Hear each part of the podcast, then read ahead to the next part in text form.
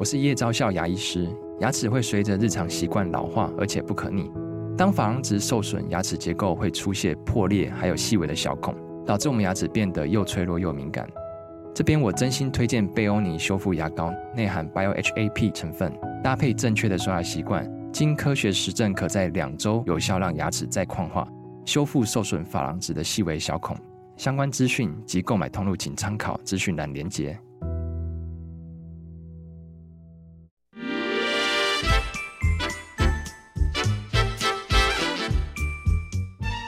有健康的身体，才有健康的生活。名医昂寇专业医师线上听诊，让你与健康零距离。这里是九八新闻台，欢迎收听每周一到周五早上十一点播出的名医昂寇节目。我是肝胆肠胃科萧敦仁医师。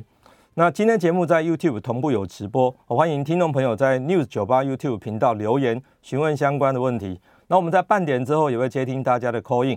那 Coin 的专线是零二八三六九三三九八。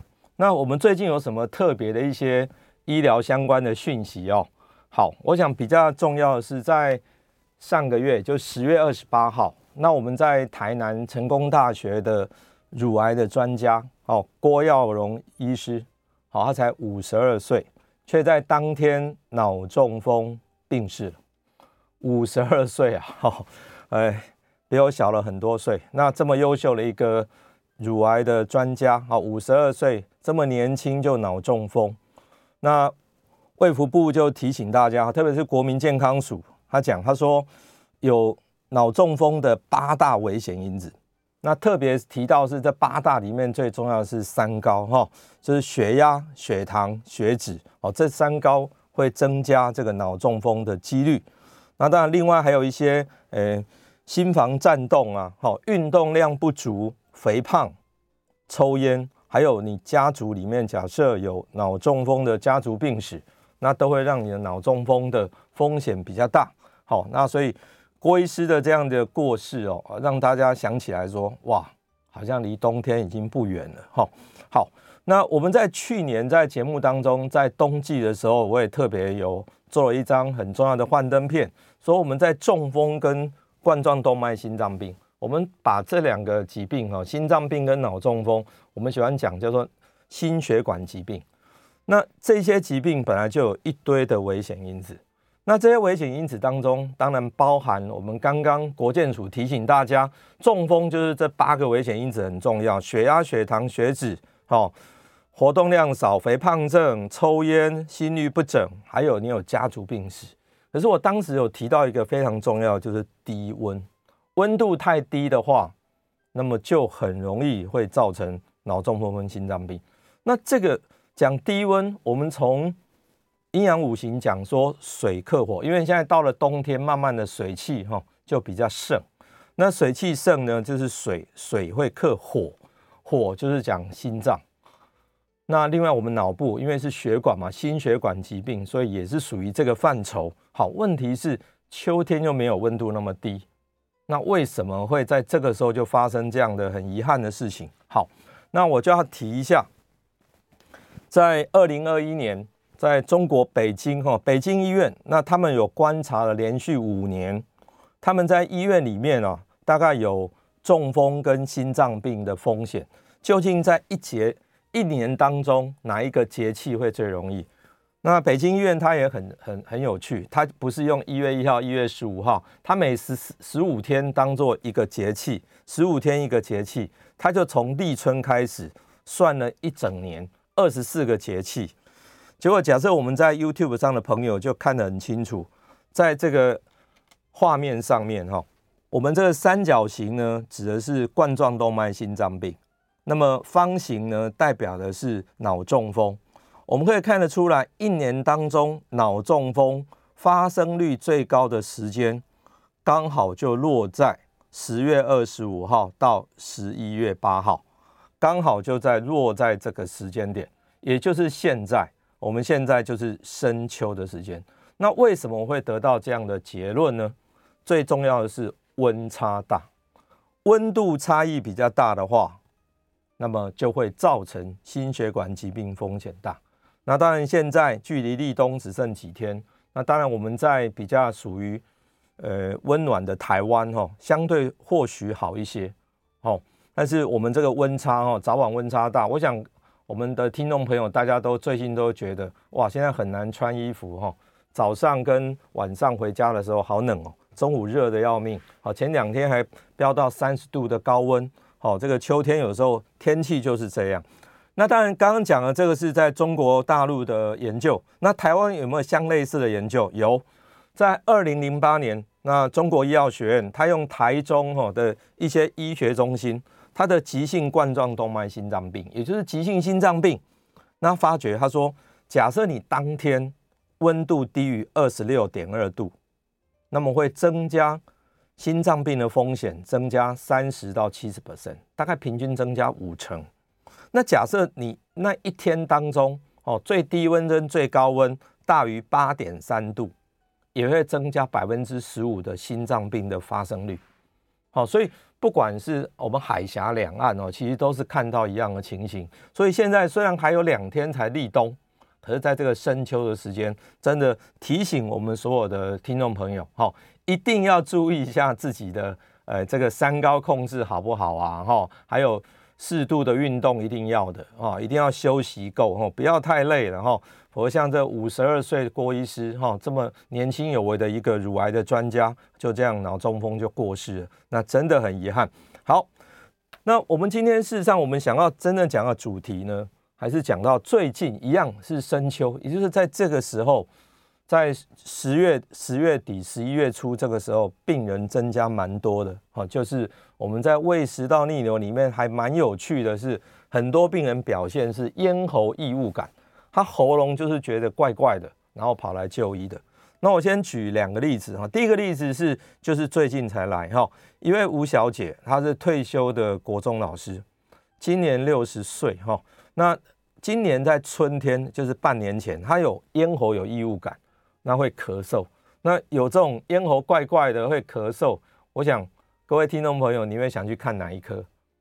那没有疑问嘛，你一定会去看耳鼻喉科。那耳鼻喉科去看一看，嗯，确实哦，你咽喉有发炎，就以咽喉炎的诊断治疗。那这个结果就是好好坏坏，他的声音呢、一直都呃没有得到一个很好的恢复，咽喉还是都一直有异物感。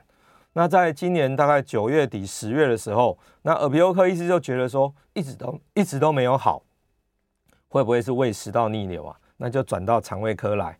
好，那转来的时候，病人强调一件事情，我没有完全没有胃食道逆流的感觉。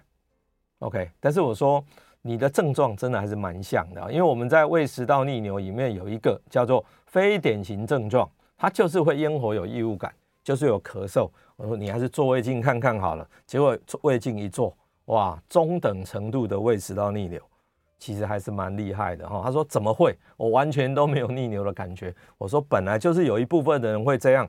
那最后呢，我们当然还是先给他一段时间的哦，这个 PPI 啊，就是质子泮普阻断剂，让他降低胃酸。那经过八个礼拜的治疗哦，慢慢的哦，他这这这一段时间一两个月来，他声音就。逐渐好转，咳嗽啊，异物感也慢慢的就降低了。好，所以这个咽喉异物感哦，会跟胃食道逆流有关吗？有，它就是以非典型症状来表现。好，我们待会会解释可能的原因呢。哈，好，那另外在今年的三月份，好，我们在节目上也分享过，就是有一位七十五岁的老老老先生，那他就是连续咳嗽，好，他是就是咳嗽一个月。好，他没有咽喉异物感，可是又一直咳，一直咳，这种干咳也没有什么痰，那一直咳嗽就担心会不会是肺部的问题啊？好，所以家人就送他到胸腔科也没事。那会担心说会不会是心脏衰竭？心脏科也看过也就没事。那在三月份被转到肠胃科门诊，我们做了胃镜。那 YouTube 上的朋友就看得到哈，右边这一张图就是他当时做的胃镜。这个显现出来是一个中等程度的胃食道逆流。好，那我们比较特别是，他在门诊会一直咳，当躺下去做胃镜，我们一麻醉，完全就不会咳了哈，都不会咳，醒来好像也还好。好，那所以这个他还是没有明显的胃食道逆流，他就是用咳嗽表现。哦，所以呃，刚刚前面那一位老师跟这位老先生，两个都是他都是没有明显的胃食道逆流，所以这样的人这样的状况，换作是我，我也去会找找胸腔科看一看呐、好看看说我我我肺有什么问题，结果都不是，最后原来两位都是中度的胃食道逆流，那后来显示呢，他是一个蛮紧张的人呐、好，到七十五岁呢，他还在忙着工厂的扩建，所以有点压力。那加上春天它是温差比较大，那所以它就是出现了胃食道逆流的非典型症状，干咳，干咳，跟前面的这个咽喉异物感哈，觉得喉球症啊，它是同一件事情，同一件事情。好，那我们就讲到今天的重点名词啊，叫做喉球症，喉球症。好像就是咽喉，好像有一个球一样，有一个东西在那边，你就恨不得赶快把它清干净，所以会一直出现清喉咙的，一直会出现这种声音。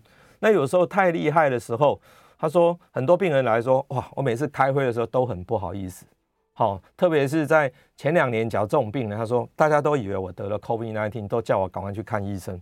好，事实上喉球症，假设我们讲的比较医学的名词，它就是胃咽喉逆流。也就是胃酸跑到咽喉来，去刺激到咽喉相关旁边的组织而产生的那一种感觉。好，那临床常见的这个喉球症，它会有什么现象呢？它就是刚刚第一个就是咽喉有异物感。那第二个，这个胃酸上来去刺激到咽喉部分呢，鼻咽的部分受到刺激，也会有鼻涕倒流。你会是以为可能啊，会不会是鼻窦炎呢？事实上不是，只是因为鼻咽受到刺激。第三，常常会觉得喉咙有痰，因为咽喉就是受到刺激发炎了，有一点点分泌物。事实上，那个我们一般讲的痰，一般从肺部出来的，那这个只是咽喉发炎所产生的一种一种分泌物。好，那它会咳嗽，好，因为咽喉受刺激会咳啊，可是没有什么痰。那第五个，它可能出现声音沙哑。咳久了，声音就哑掉了。这五个是在喉球症，耳鼻喉科医师他们说，他们常看到就是这五个现象。那另外耳鼻喉科也提醒啊，他说可能会有胃酸导致的相关疾病，还有鼻窦炎。真的刺激到最后，真的鼻窦炎了，也有可能会中耳积水，而这些都是胃酸远程奔袭。哈，胃酸角很近，它只是在食道的下方让你那边受伤，可是跑到上面来了，那就造成这个。呃，咽喉附近的问题也会造成中耳积水哦，所以有时候中耳炎都不好。那耳鼻喉科还是要给请耳鼻喉科看哈。那这个就是怕说会不会是胃食道逆流而引起的一些问题。好，那为什么会造成喉球症？我特别强调哦，这一些病患来门诊都强调一件事情：我没有胃酸逆流感，我不觉得胃酸逆流。因为假设胃酸逆流，相信你也会直接找肠胃科。因为现在胃食道逆流在各种广告就是非常的多，可是这些喉球症的人，他就是完全直接用咽喉来表现，没有逆流的，没有胃酸逆流的感觉。好，那我看了相当多的耳鼻喉科相关的一些论文，他们讲，他说有可能这些病人呢，他的咽喉这边就是特别的敏感。他这是一个解释，也就是说，他食道这边呢还好，可是咽喉这边就是特别敏感。好，但是也没有得到一个证实啊。他说，每次胃酸上来去刺激到咽喉，那咽喉呢就发出一个讯号给我们脑干，说哇，你这个就是这边受到刺激了。结果这个我们脑干还把它记忆住，把这症状记忆住，就一直一直觉得说咽喉就是怪怪的。好，就是他这边特别敏感。只不过在二零一五年哦，在英国的家庭医师的一个杂志，他特别提醒他说，这些喉球症的病人很特别。有百分之九十六的喉球症的病人，都会在有压力的时候会增加这个症状的严重度。百分之九十六啊，几乎全部都是了嘛。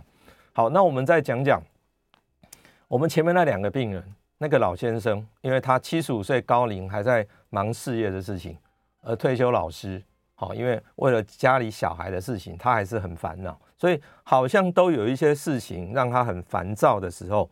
就容易会发生，所以有压力，而这个压力有特别提醒哈，有时候讲说跟温度好像有关系，因为我们的临床观察都是在春天跟秋天特别多，我们最近九月、十月的胃食道逆流的病人，有这种喉咙觉得怪怪的病人，你去翻病历，三月都来过，或者去年的十月都来过。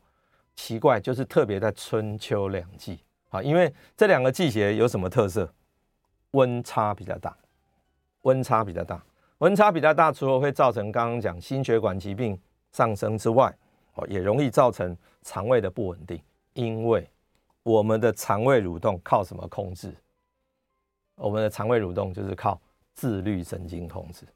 好，而这个温度差啊，温度温差大就会自律神经不稳定，而自律神经又是控制肠胃蠕动的，以至于造成胃食道逆流。只是有些人他这是有胃酸逆流感，有些人就是没有，他直接的表现就是喉球症。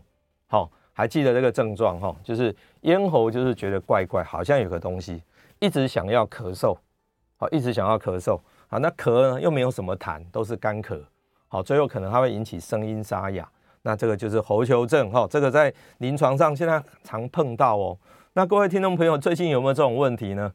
好，假设你已经去看过耳鼻喉科，但是发觉说，假设我们只是吃一些止咳药，你效果都觉得不太好，你可能反过头来你要想想看，会不会是胃食道逆流所造成的喉球症的问题哦，也就是胃咽喉逆流。好好，那我们再回过来，我们再讲一下。我们讲胃食道逆流这种逆流性的食道疾病，讲了好多次。它的意思就是说，你一个礼拜只要胃的内容物跑逆流到食道，那引起一些症状，这个就叫胃食道逆流了。那一般典型的症状，我们都知道就是火烧心，觉得这个胸口前面就是烧烧的、热热的，那有点胃酸逆流的感觉。哦，甚至于严重的话，吞咽困难、吞咽疼痛啊，这些你也都直接会想到跟食道有关。可是非典型症状就是我们刚刚讲的这些哦，胃咽喉逆流哈，慢性咳嗽啊、气喘有气喘啊哈，那非心因性的胸痛，甚至于口水过多。好，我再提一下口水过多，因为我们在门诊常常会碰到这种病人来，我口水过多，我看遍了所有医生，没有人跟我说为什么。其实，因为我们当胃酸逆流上来的时候，会刺激肠胃道的一些组织。那肠胃道的组织，它主要的神经系统是受副交感来控制的。那副交感被兴奋之后，口水分泌就会增加。好，所以有些人是用口水过多来表现哦。那这些都是你不会想到是胃食道逆流，不会想到是啊，这个就是非典型症状。好，那。我们碰到这样的病人，我还是建议一定要做一下胃镜哈。有些人很排斥，他就一直讲说啊，你已经知道是逆流了，你还要帮我做胃镜。我常讲说，我还是有两个目的啦。第一个，当然在健保上，我们开药会比较方便，因为健保局目前哦，健保署了，它目前规定还是必须要八周，哎，对不起，是四个月，四个月里面的胃镜的报告，我们才可能开给 PPI 比较好的一个胃药。那第二个，总是要诊断清楚啊。好，因为有时候食道的问题，万一你食道这边一定又长了什么东西，那没有做胃镜不就耽误你了吗？所以出诊断的时候做一次胃镜真的是强烈建议的。那真的很怕的话，我们就做一下无痛的。好，现在打一下这个静脉镇静的这种方式，呃，相当的安全。然后好，那胃食道逆流的原因很多，可是我还是要提一下哈。我们讲胃食道逆流，讲说三分之一跟遗传有关，那其他三分之二跟环境因素有关。但是不要忘记我们刚刚讲到的，刚刚的就是胃咽喉逆流，也就是喉球症的病人，百分之九十六好像都跟压力有关，好像这个压力在这个胃食道逆流里面，它扮演一个蛮重要的角色啊，因为这就牵扯一个很深层的思考了。我每次在节目上问哈，我在问人家说，请问胃食道逆流的人胃酸分泌会不会比别人多？好，这是一个很值得思考的问题哦。为什么每次胃食道逆流的治疗，医生都会给 PPI，就是直接把胃酸压下去呢？是不是因为他胃酸分泌比较多呢？其实告诉各位，没有，他只是胃酸跑错位置。甚至有一部分胃食道逆流的人，他胃酸分泌还是过低呢。好，胃酸分泌过低，以至于他消化不好。那每次东西吃下去没有办法消化，就胀胀胀在那边，胀到最后压力太大就往上冲了。哦，所以这个胃食道逆流到底要怎么治疗，还真的要去做一些鉴别诊断哈。那只不过因为它的诱发因子跟几件事情有关，我要强调，你体重过重，你非减不可。有一些饮食你一定要改啊，例如说吃甜、吃油、吃饱、吃快，甚至于在国外媒体讲到柑橘、番茄、巧克力，甚至咖啡因，这些比较不一定，但是吃甜、吃油几乎都会。那另外两个饮食习惯就吃太饱、吃太快，你吃得很快。吃太饱，你当然胃的压力很大，你就往上冲。这完全就是胃里面的压力跟食道这个括约肌关得紧不紧，这两个之间的关系。只要压力大于这个括约肌的这个张度，酸就往上跑了嘛。好，那另外是抽烟喝酒也会造成问题哈，也会造成这个括约肌松掉。那另外某一些药物，例如说钙离子阻断剂，我们在吃。呃，一些血压药的时候会有钙离子阻断剂，或者是肌肉痛的时候吃的肌肉松弛剂，也都有可能让我们的食道这个括约肌比较松一点，所以这也都要一并列入考虑。好，那另外是季节转换、紧张跟压力。事实上，我今天强调的是这三个东西啦，因为最近的病人真的大概都是这一类的哈。好，所以胃食道逆流的治疗部分，好，我们除了用药物之外，生活习惯的改变真的很重要。好，你体重控制了吗？你体重一直都没有控制，每次都问医生啊，我甲油啊，要加个当西。我 还是那句话，我每次都说药能不能停，要问你，不要问我，因为危险因子，日子是你在过，你最清楚。那医生只能协助你，告诉你说你可能的方向在哪边，但是药物都只是一时的，好，一时帮助你。特别是 PPI 吃太多，我们都怕说，特别是中老年的妇女，因为钙离子的吸收会受影响，总不要一直吃嘛。好，所以能不能透过生活习惯来调整，能不能让自己压力小一点？那我想这些就是非常重要的哈，千万不要一直只是依赖药物了。好，依赖药物的话，大概呃没有吃的时候就可能会反弹。好，所以说不要不吃甜、不吃油、不吃饱、不吃快。不抽烟，不喝酒，啊，体重控制一下，不要太紧张，不要太忙。那我想这些都是我们在胃食道逆流，我们在治疗上的重点。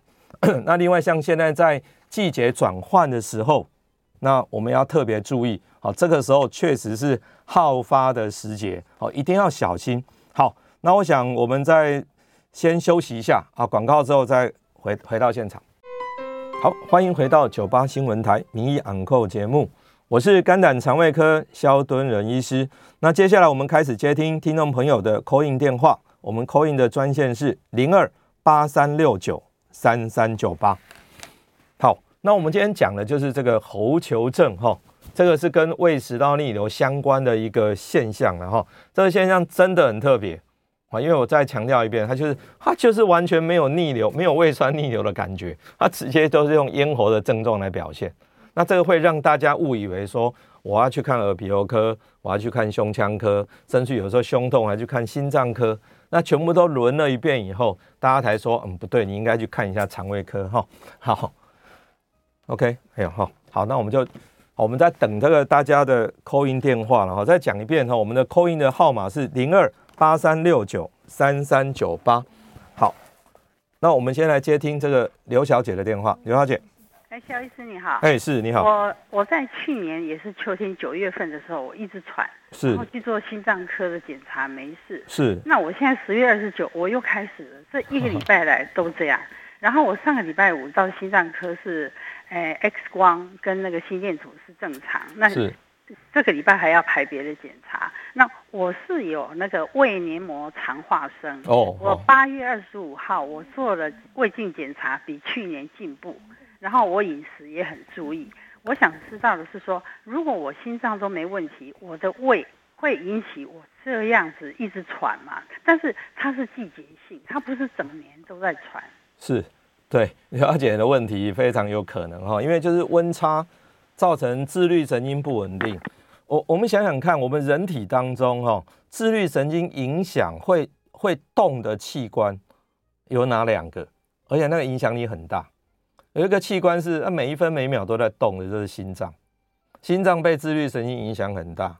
第二个影响很大的是什么？是肠胃，肠胃是随时都在动。那它的它的移动呢，蠕动都要靠谁控制？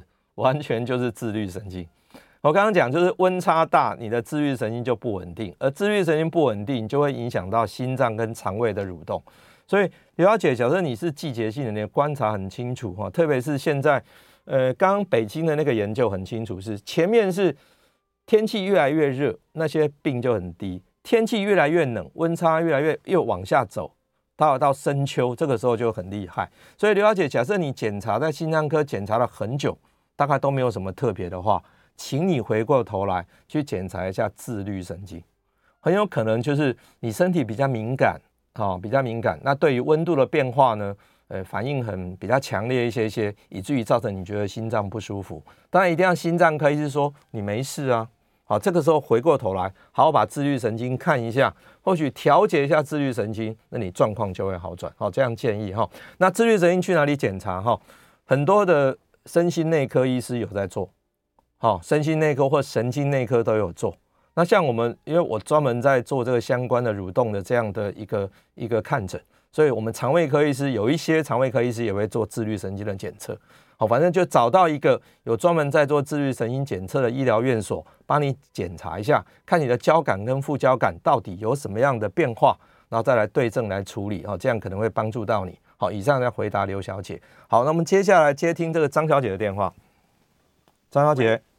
喂，哎，是你好，医生，哎，你讲解讲的很详细，哎，我真的非常非常非常感谢你。哦不，哎，我我现在四十八岁哈，是，我喉咙一一直卡卡的，就这样，哎，喉咙哎咳不出来，就是说照你说的，可是我的口水哈又很浓，然后我饿的时候胃也不舒服，那吃饱了胃也很沉重，嗯。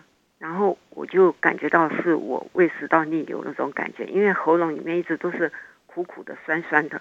是。那医生就开给我一种粉，冲一点水喝下去。嗯，然后又有又有那个什么药给我吃，可是都不见得改善。我就不知道要怎么办。我是不是要去照胃镜？是不是胃里面有长东西？是。难道胃食道逆流都不能治治愈吗？哦，好，OK，好，谢谢张小姐的问题哈。因为我今天讲这个咽喉有异物感，可能就刚好说中了，就是张小姐进来的感觉，她就咽喉一直觉得怪怪黏黏的哈。那我我相信也是看了耳鼻喉科了，因为这当换做我，我也会先看耳鼻喉科。如果当耳鼻喉科看了很久，好像没有改善，好像这个诊断就必须要转向一下。真的建议你就找肠胃科医师做一下胃镜。确认一下，说你逆流的状况究竟有或没有？那有的话有多严重？那当然也提醒你哈，在这个季节转换的时候发病的人，通常都跟自律神经有关。不要只是管酸而已，要把自律神经调节一下。那因为季节转换本来就比较乱，所以短暂用一点时间的自律神经调节剂。我想对你的症状缓解会比较有帮助哈，这样回答张小姐的问题。好，好，那我们接下来接听李小姐的电话。李小姐，喂，萧医师，是，嗯，大家好，哎，是，你好，好，我想请教您一下哈，我把收音机关小，对对对，嘿，那个是这样子，因为我，哎，大概去年也发，我年轻的时候是有肠燥症，然后现在最近好像这一两年又有点点发作。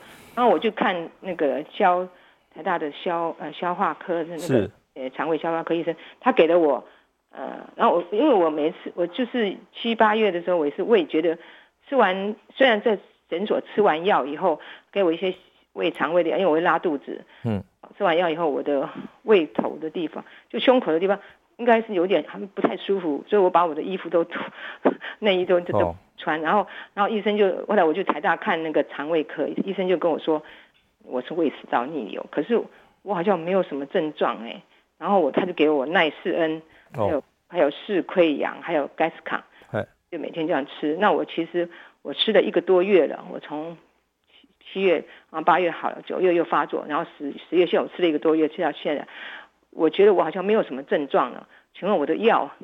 可以停吗？还是我是真的有胃食道逆流嘛？他给我的那个那个奈斯恩，因为一天吃一颗嘛，我是看着他是说是胃胃食道逆流。那可是我觉得我没有胃食道逆流的现象哎，请请你请请问你我怎么办呢？好，谢谢李小姐的问题哈，因为李小姐刚刚提到说，她年轻的时候就有大肠急躁症。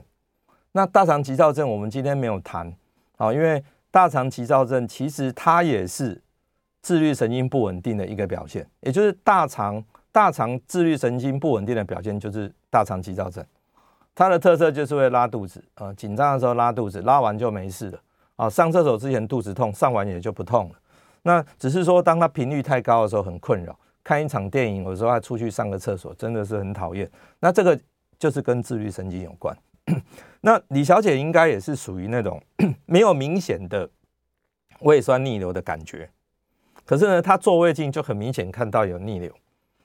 因为我知道依照台大的习惯，假设没有明显的胃食道逆流，他大概不会开给你奈斯恩。不好意思，你看咽喉也是卡卡的哈。我我其实，在去年的春天，我有一度有胃食道逆流的现象，好，就是咽喉会怪怪的。那因为这个季节转换本来就很容易哈，好，所以李小姐呢，你现在假设你的逆流的，你完全都没有逆流的症状，而且你的肠燥症也都已经比较改善的话，我的建议是，你下次回门诊的时候，应该跟医师商量，我可不可以减药？你不要自己减，你自己减的时候，医师会很困惑，因为他也不知道怎么去跟你谈，好，因为不知道你到底吃什么药，所以。回去的时候就跟他讲，哎，我现在好很多了，药物是不是可以往下减？只要往下减的话，他会教你怎么减。例如说像 gascon 啊这些药物的话，本来是一天吃三次，我都会跟我病人讲，你现在比较好的话，你先停中午，你吃早晚。假设没有问题，你再停晚上，再没有问题，把早上给停掉，慢慢的就可以把药物往下减。好，所以还要减药有一个次序的。好，我这样建议李小姐，好，回去跟医师好好的商量。那我想。你也是属于自律神经不稳定的状况，好，好好调节一下自律神经，或者去检查一下，对你会有帮助。好啊，接下来接听林先生的电话。哎，薛医师早安哈。哎，是跟您请教一下，嘿，有朋友提到说，哦，这个切除胆囊的患者哦，他可能会稍稍的提高罹患这个肠道癌症的风险呐。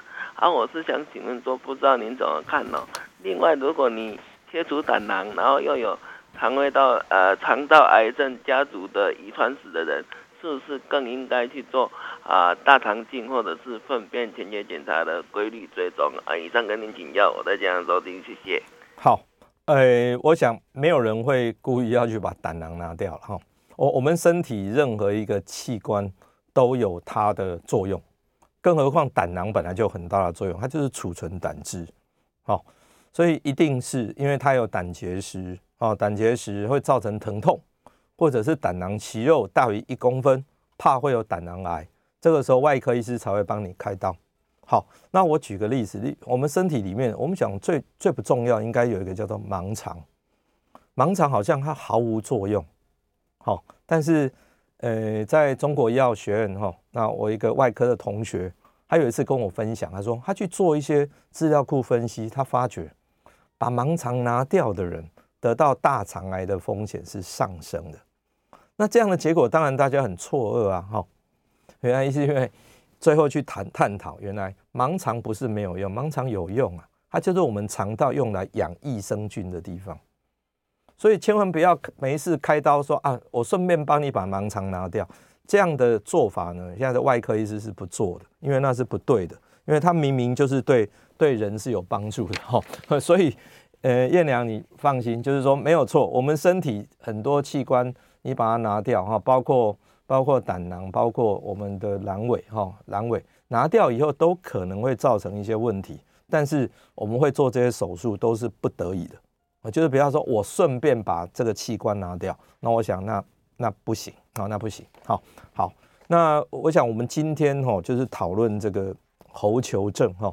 这个真的是在这个深秋哦，我我可以，我们肠胃科每一年最忙的时间就是从九月、十月，第一道东北风下来，好，开始寒流第一道下来，我们就开始忙，那一直忙一直忙到冬天，因为天气冷，对肠胃道炎不利，一直忙到明年三四月，因为三四月温差大，所以两个高峰最厉害就是十月、十一月，那中间可能下去一些，三四月又起来，只要温差大。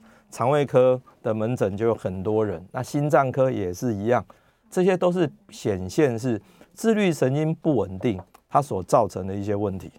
好，那我们今天讲就是喉球症，咽喉就觉得怪怪的，好，而没有明显的逆流感，你也有可能是胃食道逆流。好，我我们先休息一下，那广告回来再继续接听大家的 call in，call in 专线是零二八三六九三三九八。好，欢迎回到九八新闻台名医养扣节目，我是肝胆肠胃科萧敦仁医师。接下来我们继续接听听众朋友的 call in 电话，call in 专线是零二八三六九三三九八。好，我们接下来接听丁小姐的电话，丁小姐，萧医师你好，是你好，有个问题，请问我是便秘的人，很好像蛮严重的，是啊，就我有试过。吃氧化酶还有那益生菌，可是刚吃，如果换了一个牌子，刚吃有效，吃了过两三天它就没效了，就这样很困扰。请问医师，我要怎么保养，还是来来有什么方法可以改善？好好，谢谢天小姐的问题哈。天小姐的问题是说，因为她有便秘的问题，那医生可能开给她氧化镁。那也会请他服用一些益生菌，他甚至每次呢，好像换了药以后会一段时间有效，那后来又没效了。那我这两天哈才在想一个问题哈，因为我我们每次在节目上会提到便秘的事哈，我想我们一个人要排便正常哈，有五件事情要先做到。那大家都五件事情还没做就开始用药啊，其实那根本没处理，那当然就不会好。哪五件事情哈？我们讲正常的便便像香蕉状，很漂亮。好，那那个香蕉状的便便里面，各位知道那水分占了百分之多少吗？好，告诉大家，占了百分之八十。八十的水分是很好的啊，超过九十趴就像拉肚子，小于八十趴就会比较硬。所以水分要喝够，这是第一个。好，那八十趴是水分，那剩下的两层是什么呢？好，一半呢是益菌，所以。你要吃一点益生菌，这是对的。那另外一半的固体是什么？是纤维。那纤维吃的够不够呢？好，根据卫福部的统计，哈，我们国人吃的纤维的数量，事实上只有建议量三十克的一半而已。统计起来大概就十五克。那我们都建议是一天要吃大概平均要到三十克，所以只吃吃十五克啊，怎么会够呢？那这十五克怎么来的？我们去分析过。其实就是我们吃三蔬二果，三份蔬菜两份水果，而这些蔬果每一份啊一份呢，蔬菜的话它半碗饭，水果就一个拳头，这样的一份的蔬果一份大概是三公克，所以三蔬二果你全部吃到就是十五克，那当然不到三十克啊，那怎么处理？你要在主食上处理，要把白米饭换成糙米，或者白馒头、白吐司变成杂粮馒头。这样才有办法。好，那在第四个，我刚刚讲有五点嘛，哈，第四点你要做一点运动，运动的时候你肠道蠕动会比较好，好，会会比较好，这个时候也比较不会说会有宿便的状况。第五件事情，你假设有便意，请你立刻去。很多人在在有便便有便意的时候，因为工作或者上课，他就不去了，不去的，结果过几分钟，肠子的这个这个便意就会消失，你要等下一次。那消失的这段期间，大肠会把水分吸干了，当然你便便就越来越不好上，好，所以这个要非常的小心哈。所以，呃，这样回答丁小姐的问题，有关便秘呢，请你先把这五点做到。那假设还是没有办法解决问题，再回过头来跟肝胆肠胃科商量，要不要用到进一阶的药物？进一阶的药物呢，就是要把这个，呃，等于用一点药物帮助肠子蠕动。但是，一旦用了那些药物，那你可能就比较会有成瘾性，好，所以尽量在前头就把问题处理好，好，这样比较没问题。好，以上回答丁小姐的问题哈。那我们今天讨论的就是喉球症，好，也就是胃咽喉逆流，哦，造成的这个咽喉异物感啊、咳嗽啊、有痰啊，好，就觉得喉咙怪怪的啊，好，那这些问题，甚至于说最后会造成气喘。有人会造成中耳炎，那这个就是一个在季节转换很容易发生的自律神经不稳定的状况。好，自律神经不稳定的状况。好，那我们还是欢迎大家有相关的问题的听众朋友扣印进来哈扣印的号码是零二八三六九三三九八。好，那这个问题困扰许多人哦，哦，我们应该去正视它，就了解说他应该找怎么样的科的医生来看。哈，好，我们接下来接听张先生的电话。张先生，哎，那个医生你好，是你好，呃、我 我排便哦，呃，这一年来都很正常，是是啊，可是有个现象就是，呃呃，便的粗细大概有两根手指的粗细，但是长度却非常长。是差不多有三十公分，然后不间断这样子。哦，那不知道这样子颜色是算还 OK 啦，合色的，当然看食物的状态。对，它有时候是浮在水面上，有时候会沉在水水底下。那主要是它的长度让我觉得，呃，跟过往很不一样。那请问一下，我要做些什么注意事项吗？谢谢。哦，好，呃，短小应变，我们比较会担心的哈。假设你的便便这个样态的两指两指幅的宽度非常好，我们是怕一指幅像铅笔一样，那就有问题啊！哈，长长的便便的表示很好啊，其实上你只要肛门稍微收缩一下就断掉了。好，所以便便长长的反而不用担心啊，只是说哦那么长觉得有点怪而已。好，那是没问题的。那当然说，假设张先生很担心的话，那你不妨可以找肠胃科医师。好，假设你有这方面的困扰，觉得怪怪的，不妨做个大肠镜。就可以把这个疑虑解开哦，千万不要因为这样一直担心哦，这样反而对身体不好，因为你会会反反而忧虑过度了哈，会担心这个问题，担心又造成自律神经不稳定。好，这样回答张先生。好，那接下来接听一下林小姐的电话。林小姐，那个优良医师你好，谢谢你好，你好。我我是那个呃左边在靠近腰前面一点，经常有点痛。是，不晓得这个是要看哪个医师？是，哪一科？左侧比较靠前面还是后面？呃，腰后面，稍微前面一点。左边稍微前面一点哈。经常痛。常常就是偶尔痛，偶尔不痛嘛哈。呃，像昨天吃的比较饱，就痛的比较久。哦，啊，所以都是饭后哈？呃，不一定。不一定哦，平常也会痛，平常也会哈。好，这个是属于哪一科？好，我试着来回答林小姐的问题哈。谢谢。不会不会，好好，林小姐说她就是偶尔会痛啊，那这是在左侧的腹部啊，那比较靠前面的地方。那左上方这个是哪里呢？实际上就是我们的胃，就是我们的胃，因为我们为了从中间下来，那就是偏向左边，偏向左边。哦，那所以呃。假设你是左上腹不舒服的话，而且听起来刚刚吃的比较饱一点，就比较不舒服，那我们要担心胃的问题。所以我会建议林小姐哈，假设你一直有这样的状况，应该是找肠胃科医师做一下胃镜，哦，因为现在的胃镜说实在的是，呃，不会太难过了哈，因为我们现在用的管子都比小指头还细啊，真的很怕的话，就一样无痛哈，静脉镇静打一下针。哦，打针睡着了，你醒来就做完了，好好的把它诊断清楚哦，千万不要不做。我我刚刚在节目中有提到哈，做胃镜哈，第一次让肠胃科医师做一下，它的目的就是排除一些比较严重的疾病。哦，有时候就是初期的不好的东西，你也是那种感觉是不太舒服啊，可是等到你说很严重哦，大量解血便啊，解黑便啊，那个时候就来不及了。哈，所以先做一次胃镜来诊断。如果我这样来听林小姐刚刚刚刚说的症状哈，我会觉得说还是比较像是功能性的问题。好，功能性的问题就是做下去胃都没什么事，可是我是觉得不舒服啊。那个时候我们就讲功能性的问题，那也就是跟自律神经有关。好，所以当你发觉说胃镜没有什么特别的问题，或者是刚刚肠躁症大肠没有什么特别的问题，那么它都是功能性的。那功能性位就一定会提到自律神经的稳定度，好，这个时候做一个 HRV，好，HRV 就是 Heart Rate Variability，好，我们叫心率变异的检查，好，那这个检查就是目前我们在临床上用来诊断一个人是否有自律神经不稳定的一个诊断的一个标准，好，我们可以看出你的交感神经的活性、副交感的活性跟两个之间的比值。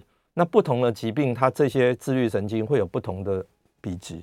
好，我们看到就是哦，大概你是这样的问题，那也就会有相对应的一些可能健康食品或者一些生活习惯的建议来跟你讲说，你应该要怎么样做调整。好，那就是不要一直用药物。哦，我现在越来越担心说长期用 PPI 造成的一些问题哈，不管是骨质疏松，或者是比较容易肠胃道感染等等的。好，所以我们今天讲这个喉球症，或者讲个胃食道逆流相关的问题，哦，不要再问医生为什么我都要一直用药，药一停就会发作，因为问题最后的解决方案还是在你自己手上，你能不能把生活习惯改变，才是你最后能不能停药的一个关键。好，那初期你只是不知道说方向在哪边，所以找一个肠胃科医师可以跟你配合的，好好先做一下检查，那再做一个自律神经的检测，了解一下自己的方向，说我到底是交感高、副交感低，还是倒过来？了解之后，那在生活习惯改变、饮食改变，不要太紧张，不要太忙，那这些都弄好以后，可能症状就可以。不要吃药，好，症状好转了，当然就可以不要吃药。好，好，那我想我们今天节目就进行到这里啊，我是肖敦仁医师，非常谢谢大家今天的收听，我们下个月再见。